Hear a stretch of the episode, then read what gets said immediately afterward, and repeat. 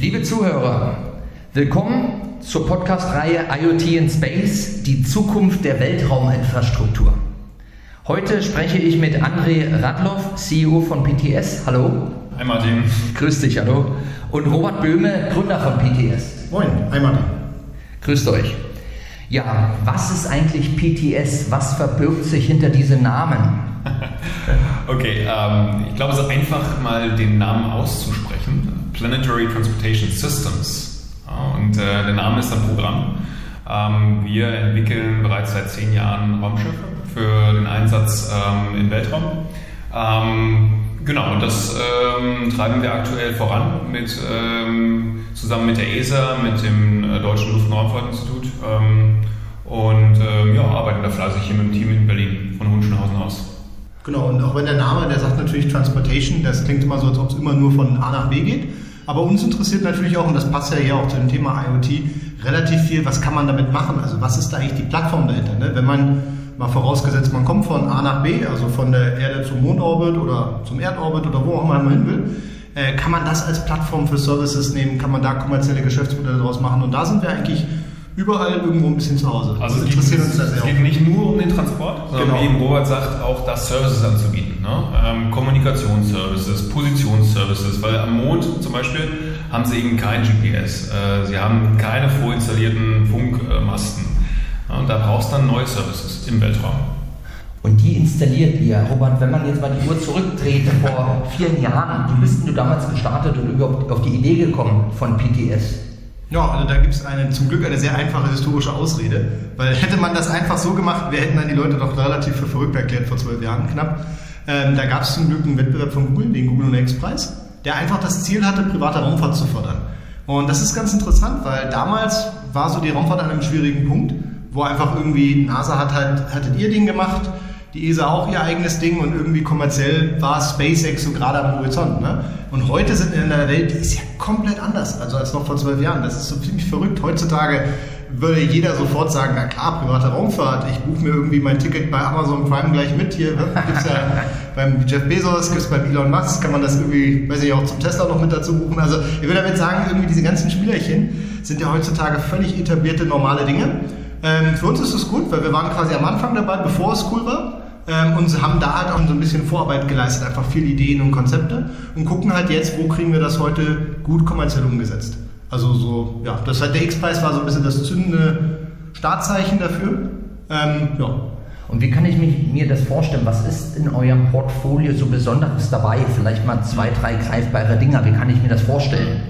Ja, glaube ich, das Wichtigste ist, wir haben äh, in den letzten äh, zwölf Jahren Alina entwickelt. Ne? Alina ist der Name von unser Raumschiff. Ähm, das haben wir designt. Wir haben dafür einen ähm, ziemlich wichtigen Meilenstein erzielt im Jahr 2018. Im Englischen sagt man da Preliminary Design Review. Äh, ist im Grunde sowas wie, sie haben, wir haben ein in sich geschlossenes Konzept äh, für, den, für einen Mondtransporter entwickelt. Ähm, dazu haben wir auch einiges an Hardware bereits hier in-house gefertigt. Ne? Das ist vor allem das Computersystem was wir aktuell mit der Europäischen Raumfahrtagentur qualifizieren. Ähm, jetzt, der nächste Schritt ist jetzt, das gesamte Ding zu bauen. Und ähm, dafür ähm, arbeiten wir gerade hart, äh, um äh, das auch dann zu realisieren und am Ende zu fliegen. Und da kann, kann ich vielleicht auch ganz kurz reingreifen. Das Spannende daran ist, wir gucken das halt nicht nur so von so einer Gesamtheit an, so dass man sagt, das Raumschiff, sondern wir gucken uns halt auch die Systeme daran. Also jetzt diese Avionik, also diese ganze Computerelektronik, das ist halt auch eine Basis, die können wir können und wollen und werden wir quasi auch Dritten rausgeben, damit die die quasi für Sachen nutzen können. Also wenn du einmal so einen, so einen, Computer entwickelt hast, der gut im Weltall und im theoretischen Mondorbit und auf der Mondoberfläche geht, ja, dann funktioniert der halt auch im Mondorbit, wenn den jemand für einen bestimmten Service dort nutzen will. Also, das eine also wir sind jetzt hier ganz klar eher ein Team ähm, mit Fokus Elektronik, Software und äh, unser, äh, das Herzstück des Raumschiffs ist zunächst mal das Computersystem und ähm, das machen wir hier in der Eigenentwicklung.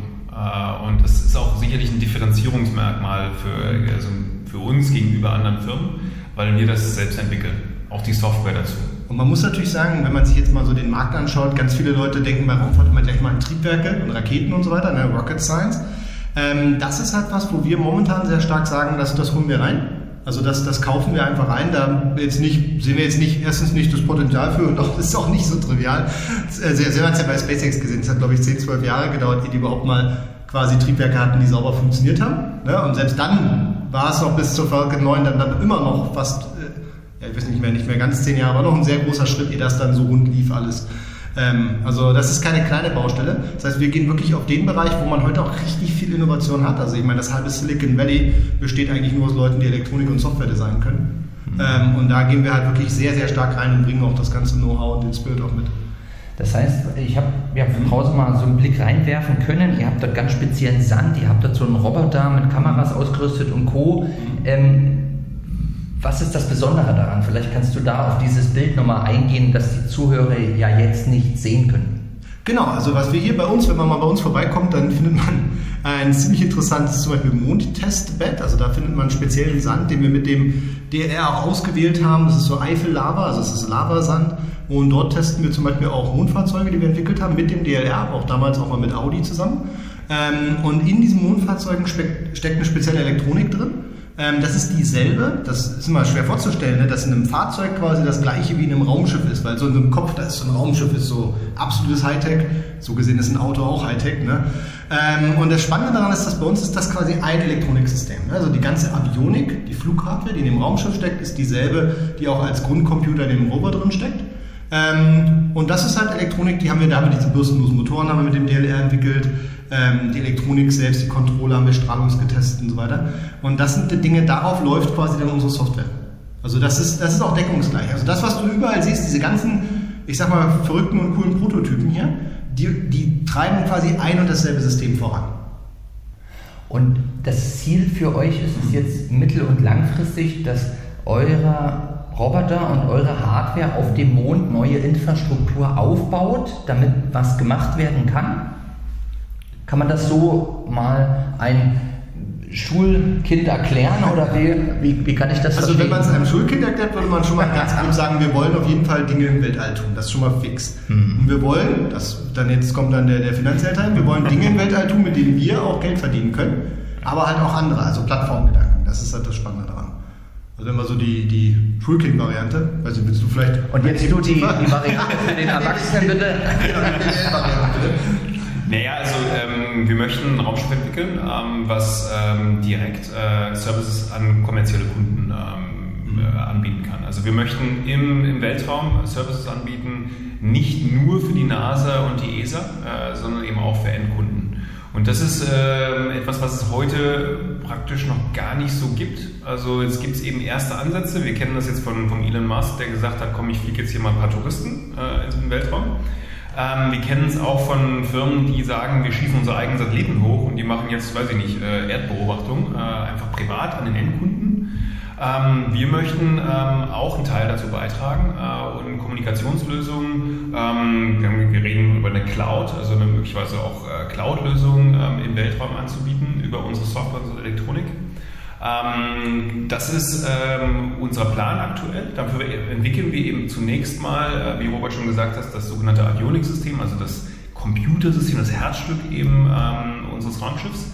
Und das können wir auch an andere Firmen dann weiterverkaufen. Das ist zunächst mal für uns so der erste Schritt. Wir dachten früher in diesem Google-Preis, haben wir gesagt, komm, bauen wir das ganze Raumschiff sofort und fliegen sofort zum Mond. okay. ähm, dann kam so eine Insolvenz dazwischen und ähm, eine Finanzierungslücke. Und dann mussten wir auch mal nochmal neu denken. Wie können wir es äh, vielleicht machen, dass wir es schaffen, so ein Minimum Viable Product ähm, mit weniger äh, Finanzierungsvolumen schon mal in den Weltraum zu bekommen. Ne? Und ähm, das ist jetzt eben unser Plan, dass wir zunächst mal diese Flugavionik ähm, auch in den Weltraum kriegen und da anfangen, Services schon im Erdorbit anzubieten.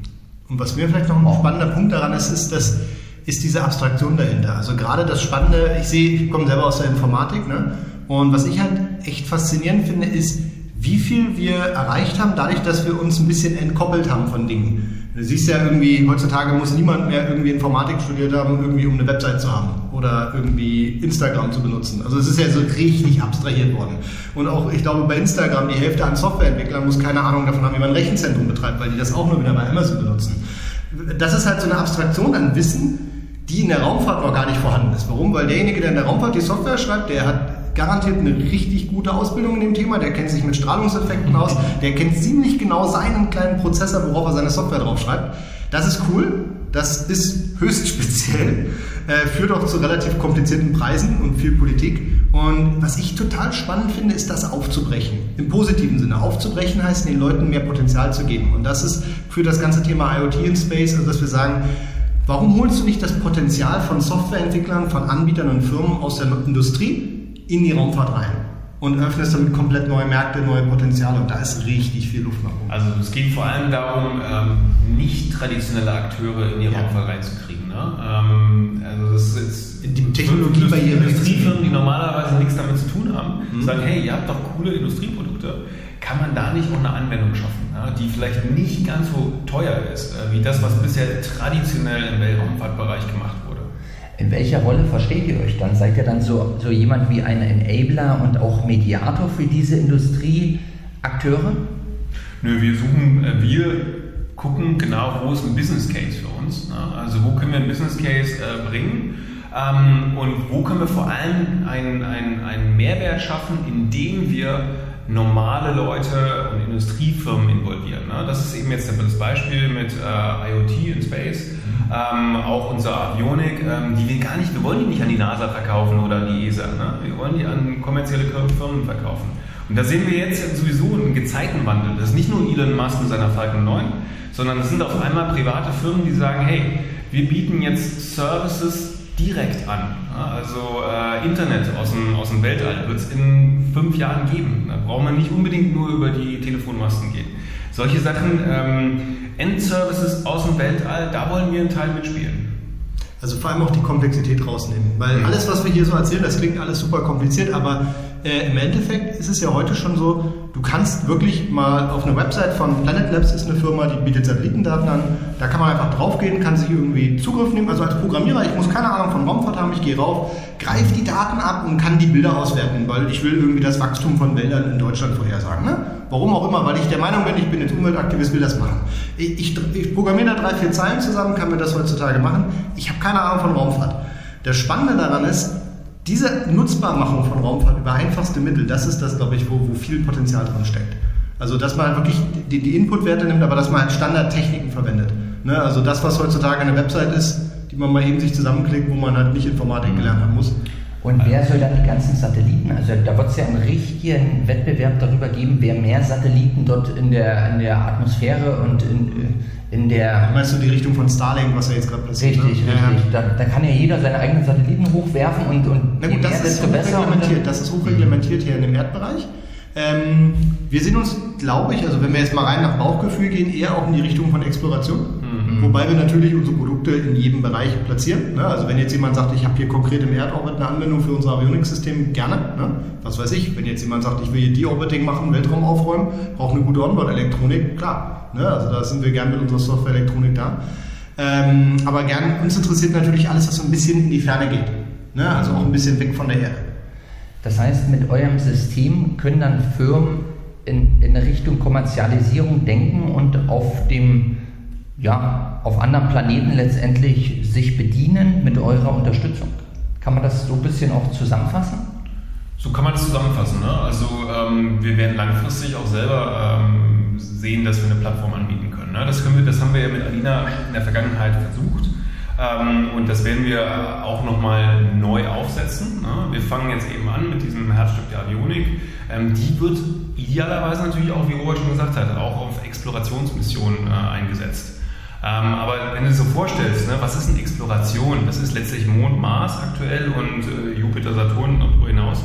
Das ist ein ganz, ganz, ganz kleiner Teil ähm, dessen, was gerade im Weltraum passiert. Ne? Das aller, das war 99 Prozent der Aktivitäten passieren irgendwie so im Erdorbit und erdnah. Ne? Und da, wird, da passiert momentan so viel, was du gerade gesagt hast mit dem ganzen Weltraumschrott.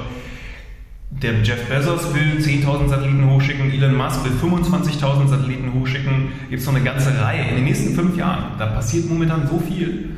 Ähm, da ist auch ein Platz für uns zu sagen, okay, ähm, wir bieten hier ähm, Services an, ähm, Kommunikationsservices, vielleicht auch ähm, Datenverarbeitung, äh, Daten, genau. Storage, Store and Forward, da gibt es so viele Themen. Ja. Gibt es neue Businessmodelle? Ne? Also Bezos hat das verglichen mit dem, mit dem Beginn auch des Internets vor ja. 30 Jahren. Ähm, jetzt im Weltraum, sie haben sehr, sehr hohe Kosten, um dahin zu kommen. Extrem teuer. Deswegen machen es ganz wenig Leute. Das wird sehr viel billiger werden und es wird ganz neue Geschäftsmodelle geben, die wir heute noch gar nicht kennen. Ähm, und äh, da äh, möchten wir mitspielen. Und natürlich hat das Ganze auch was mit Effizienz zu tun. Effizienz ist ja nicht nur ein Thema für Nachhaltigkeit und Umweltschutz, sondern Tatsache auch einfach für besseren Commercial Case. Ähm, in der Raumfahrt ist ja relativ oft so, dass man sowas wie ein Raumschiff designt für einen ganz bestimmten Job. Ne? Dann habe ich mein Raumschiff designt, am Südpol zu landen und dort was Tolles zu tun und einfach sicher irgendwas abzuladen. Das heißt, man nimmt ganz viel Technik mit, die für eine bestimmte Phase der Mission da ist, zum Beispiel für den sicheren Landeanflug am Südpol. Also die Frage ist, kann man mit dieser Technik in den anderen Missionsphasen, also davor und danach, zum Beispiel spannende Dinge anfangen? Und da braucht es einfach eine gute Architektur, dass man halt sowas auch einfach nutzen kann und nicht sich mit den einzelnen Chips beschäftigen muss, sondern halt wirklich eine Service-Plattform hat. Und da gucken wir halt, wo gibt es da Möglichkeiten, da reinzugehen. Also dieses Nutzbarmachen der Ressourcen, die eh schon da sind auch und die weiterzuentwickeln und die abzugraden, weil da wurde ja schon so und so viel Geld investiert für die Mission. Ja. Und dann kann man ja schauen, wie man das, was schon entwickelt wurde, mit, nicht mit, mit, Standard, mit Standardmitteln. Also nicht mit, mhm. mit irgendwas Besonderem, auch nicht mal mit was, was Exotischem von uns. Also wir wollen jetzt nicht von PTS den Raumfahrtstandard XY machen, weil du weißt, wie das ist. Wenn du deinen Standard erfindest, dann gibt es einfach nur alle Standards der Welt plus einen neuen Standard, bis jeder das, ist der Nächste das Gleiche tut ähm, sondern halt zu gucken, dass man die Standards, die schon, die schon in der anderen Nicht-Raumfahrtindustrie, das ist hier wichtig, in der Nicht-Raumfahrtindustrie existiert, dass man die Standards reinholt. Weil dann öffnest du auf einmal den Raumfahrtbereich, der momentan schon ein kleines abgeschlossenes Päckchen ist. Ne? Und da muss man so diese Wand muss man so ein bisschen einbrechen. Was ist denn so euer Motiv so dahinter? Weil ich habe mal gelernt, wir werden zuerst auf, auf dem Mond landen und vom Mond werden wir den Absprung schaffen zum Mars und zu weiteren Planeten. Warum der Mond und, und was ist euer, euer Motiv, zum Mond zu fliegen und dort neue Infrastruktur zu schaffen? Also das ist ein bisschen eine persönliche Sache. Ne? Also ich, ich mhm. Robert hat, wir haben darüber auch kürzlich gesprochen. Also für mich ist ganz klar Entdeckung ähm, des Unbekannten. Also wir, wir wissen immer noch faszinierend wenig ähm, über das, was wirklich ähm, auf diesen Himmelskörpern äh, passiert. Ähm, wir wissen sehr wenig darüber, ähm, was können wir äh, dort als, als Menschheit auch äh, gegebenenfalls machen. Ne? Ähm, die Idee, ähm, dort ähm, Ressourcen nutzbar zu machen, äh, aber auch vielleicht Schwerindustrie, die wir heute auf der Erde haben, wo wir Umweltverschmutzung ein Problem haben, dass wir einen Teil davon ins Weltall verlagern können. Ähm, das, ist so, das ist so die rein ökonomische, langweilige äh, Variante. Aber Exploration, zu verstehen, hey, wo kommen wir eigentlich her? Was gibt es da draußen bakterielles Leben? Gibt es eventuell sogar ähm, intelligentes Leben? Ne? Das ist schon so das faszinierende Große, was da draußen ist was wir immer noch nicht, was wir auch nicht wissen. Wir glauben ja immer, oh Menschheit, Physik, wir verstehen alles. Aber im Grunde, wenn man, sobald man sich mit, mit den großen Astro, astronomischen Fragen beschäftigt, weiß man, okay, wir wissen eigentlich nicht, nicht so viel. Und das ist spannend. Also auch am Mond zu sagen, wir machen eine Forschungsstation, das wird permanent sein, wie in der Antarktis. Und ähm, da äh, werden wir lernen über ähm, Dinge im, im, Tiefen des Universums, ne? also Hintergrundstrahlung, schwarze Löcher, Quantenmechanik, all die Sachen können wir besser verstehen auch dort. Dunkle Materie. Ja. Danke, das war wow, da strahlen meine Augen. Ich werde morgen anfangen, sofort hier zu arbeiten. Robert, was ist so dein Motiv dahinter? Das ist ein bisschen absurd, aber ich bin persönlich zutiefst fasziniert von Infrastruktur. Ich liebe diesen Gedanken, und zwar ganz konkret an fernen Orten Dinge aufzubauen, Technik, die anderen Leuten einen Mehrwert bietet. Also den Gedanken finde ich zutiefst faszinierend. Also so ein Rechenzentrum im, unter der Mondoberfläche zum Beispiel, weil es da gekühlt und geschützt vor der Strahlung ist oder so. Und dann hast du da, was weiß ich, irgendwie deine lokale Internetinfrastruktur vor Ort und musst nicht immer Netflix von der Erde zum Mondbasis streamen, sondern kannst es dort cachen. Jetzt mal überspitzt. Das gibt es halt auch seriöses Beispiel. Sagen wir mal, du bist da oben und willst eine Mining-Site machen, willst da irgendwie Löcher buddeln. Ne? Dann ist es schon ziemlich teuer, da so einen Baggerfahrer reinzusetzen. Nicht, weil der so einen hohen Stundenlohn hat, sondern weil der auf dem Mond vor Ort sein müsste. Das heißt, es wäre ziemlich cool, wenn der Bagger autonom fährt. Aber um es autonom zu fahren, brauchst ziemlich viel Rechenleistung. Und diese Rechenleistung, die gehört eigentlich nicht in den Bagger rein, weil dann hast du einen ziemlich großen, sehr energiehungrigen Bagger. Der braucht auch viel Strom, weil der muss ja auch ein Loch buddeln. Das heißt, es macht total viel Sinn, die Intelligenz in sowas wie ein Rechenzentrum zu packen, was auch auf dem Mond steht. Da ist die Intelligenz, das ist per Funk angebunden, das kann dann den Bagger fernsteuern. Und dieses Rechenzentrum, das wiederum ist dann per Highspeed mit der Erde verbunden und da sitzt dann vielleicht das virtuelle Äquivalent von einem Baggerfahrer, der dann irgendwie drei Bagger gleichzeitig steuert. Also jetzt mal spitz Aber der Witz ist, ich bin mich ziemlich viel mit Mining Companies auch beschäftigt hier auf der Erde. Und da ist ja gerade so ein Wechsel auch am stattfinden, also in so eine autonome Mining-Site-Thematik. Und ich glaube, für uns als, Weltall, äh, für uns als Menschheit, der, der große Schritt ins Weltall ist genau das, dass wir sowas nutzbar machen, also solche Infrastrukturprojekte, so Großprojekte. Ähm, und dafür braucht es halt einfach wirklich das, was wir auch heute eigentlich haben hier auf der Erde im Weltall. Momentan machen wir viel, ähm, ja, weiß ich nicht, Sonderlochen. Ne? Also momentan ist sehr viel noch handgemachtes, selbstgemachtes.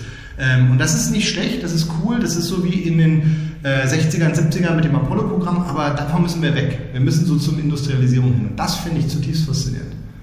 Das heißt, das Ziel ist es, so ein Mobility Hub und so ein Hochrechnungsleistungszentrum auf dem Mond zu platzieren, als, ja, damit der Erde kommuniziert. Zwischendurch haben wir auch Planeten. Also das ist auf jeden Fall eines der Lösungen, die wir uns sehr gut vorstellen und an der wir auch jetzt aktuell schon arbeiten, ähm, weil es klar sein wird, die Entscheidung, die strategische Entscheidung, permanent auf dem Mond zu sein, die ist bereits getroffen. Das wird passieren. Ja? Und ähm, da möchten wir natürlich ähm, Lösungen anbieten. Ähm, wo wir uns bereits jetzt schon äh, ganz gut auskennen. Ähm, und wie Robert gesagt hat, das ist ja auch irgendwie eine coole Sache. Ähm, Technologie, die existiert, in einer völlig anderen Umgebung nutzbar zu machen.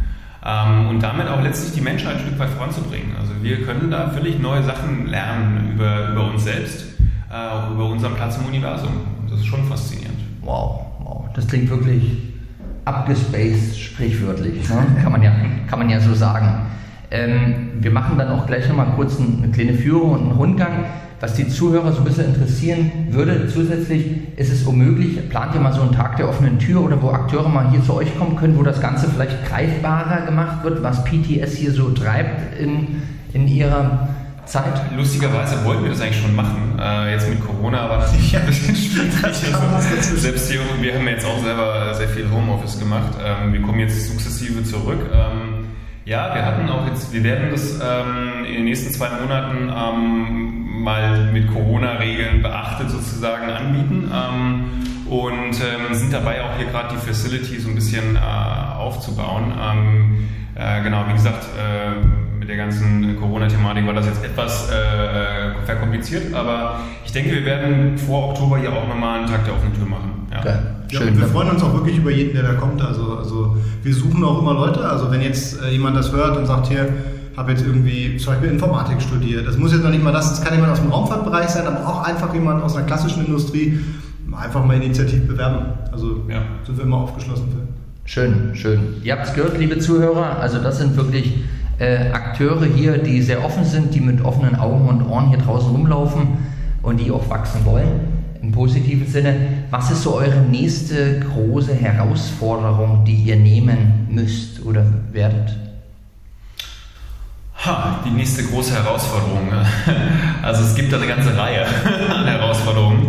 Ähm, zunächst mal qualifizieren wir jetzt ähm, unser, unseren Onboard-Computer. Ähm, also das heißt, äh, der wird äh, thermal getestet, Vakuum getestet, Strahlen getestet. Ähm, das in den nächsten ähm, ja, neun Monaten äh, machen wir das. Ähm, dann haben wir uns natürlich auch auf verschiedene Ausschreibungen beworben. Da wollen wir eine für uns sehr kritische ähm, gewinnen, ähm, um äh, auch unsere Systeme ähm, weiterzuentwickeln. Also da geht es ganz klar mit unseren Partnern dabei, ähm, ja, Aufträge zu gewinnen. Ähm, und letztlich äh, möchten wir unser Raumschiff möglichst schnell realisieren. Ne? Und das versuchen wir auch gerade ähm, mit, also mit Partnerfirmen, äh, nicht nur in Europa, sondern äh, auch darüber hinaus. Äh, und ich denke, die große Herausforderung für uns ist, ähm, Alina zu bauen, ähm, das, das Raumschiff dann wirklich fertig zu bekommen und zu fliegen. Ja. Wow, also drücke ich euch die Daumen, wünsche euch da auf diesem Wege alles Gute. Warum Alina? Robert, das ist für dich. ich fand einfach, äh, wir brauchten ja einen Namen für so ein Raumschiff und die meisten Leute nennen es einfach immer Spacecraft. Und ich habe irgendwie die ganzen Raumschiffe in den USA gesehen und die hießen halt alle irgendwie so Griffin, Eagle und so weiter. Ähm, irgendwie fand ich das einerseits zu aggressiv und auch irgendwie hat es nicht so richtig, gefiel mir nicht. Es war auch irgendwie, weiß ich nicht, ich wollte was Freundliches haben. Und Alina, ich habe einfach alle Begriffe ans Whiteboard getan, die was mit Raumschiffen zu tun haben und daraus ist dann das autonome Land- und Navigationssystem geworden. Wow. Also Alina. Alina, es klingt doch irgendwie menschlich, irgendwie. Ja. Alina hat was Emotionalisierendes, so dieser, diese Bedeutung. Den Namen gibt es auch wirklich. Ne? Ja, Ja. ja. Schön, schön. Also vielen Dank, dass ihr heute die Zeit gefunden habt. Wir werden die Gespräche bald fortsetzen, darauf freue ich mich sehr. Robert, du wirst ja im Zuge von PTS äh, bei der Hypermotion sein. Da werden wir mit weiteren Akteuren und Experten zum Thema IoT in Space, die Zukunft der Weltrauminfrastruktur, diskutieren ausführlich. Und darauf freue ich mich sehr. Ja, wenn Sie Fragen haben, weiter diskutieren möchten, kommen Sie einfach auf uns zu. Ich freue mich auf die Fortsetzung.